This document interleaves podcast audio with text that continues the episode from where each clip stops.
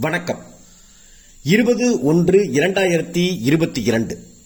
வியாழக்கிழமை. இந்து தமிழ் திசையின் இன்றைய தலையங்கம். கரும்பு மானியங்கள் இனிமேலும் தொடருமா?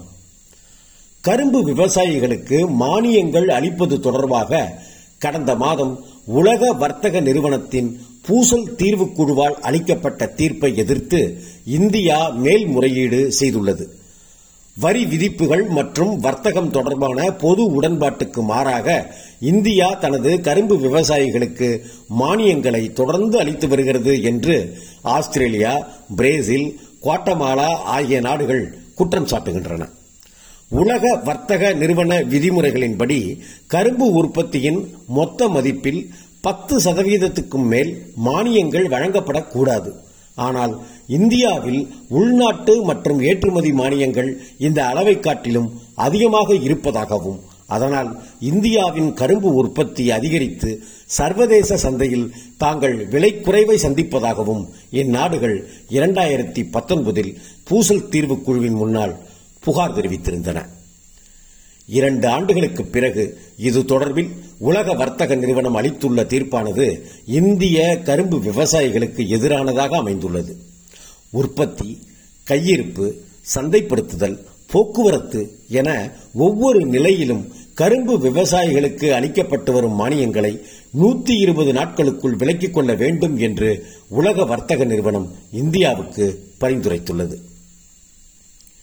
கரும்பு விவசாயிகளை ஆதரிக்கும் உள்நாட்டு திட்டங்களை பற்றிய தவறான தகவல்களின் அடிப்படையில் பூசல் தீர்வு குழு இந்த முடிவுக்கு வந்திருப்பதாக தெரிவித்துள்ள இந்தியா தீர்ப்பை ஏற்றுக்கொள்ளாமல் மேல்முறையீடு செய்துள்ளது.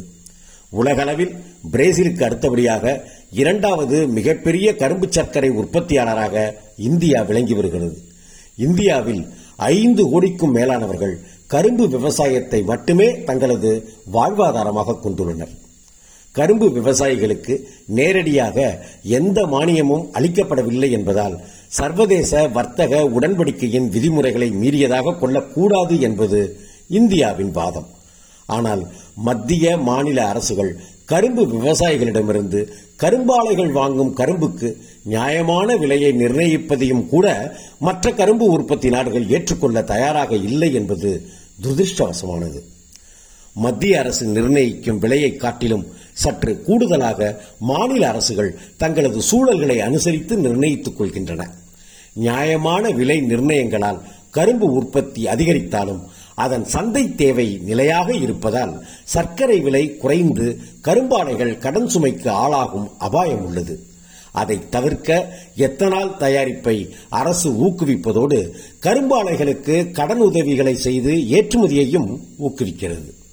இந்நிலையில் உலக வர்த்தக நிறுவனத்தின் மேல்முறையீட்டு அமைப்பிலும் இந்தியாவின் நியாயங்கள் ஏற்றுக்கொள்ளப்படாவிட்டால் தற்போது அளிக்கப்பட்டு வரும் கரும்பு மானியங்களை குறைத்துக் கொள்ள நேரலாம். தற்போதைக்கு உறுப்பு நாடுகளுக்கு இடையிலான கருத்து முரண்பாடுகளால் மேல்முறையீட்டு அமைப்பு இயங்கவில்லை என்பதே தற்காலிக ஆறுதல். நன்றி வணக்கம்.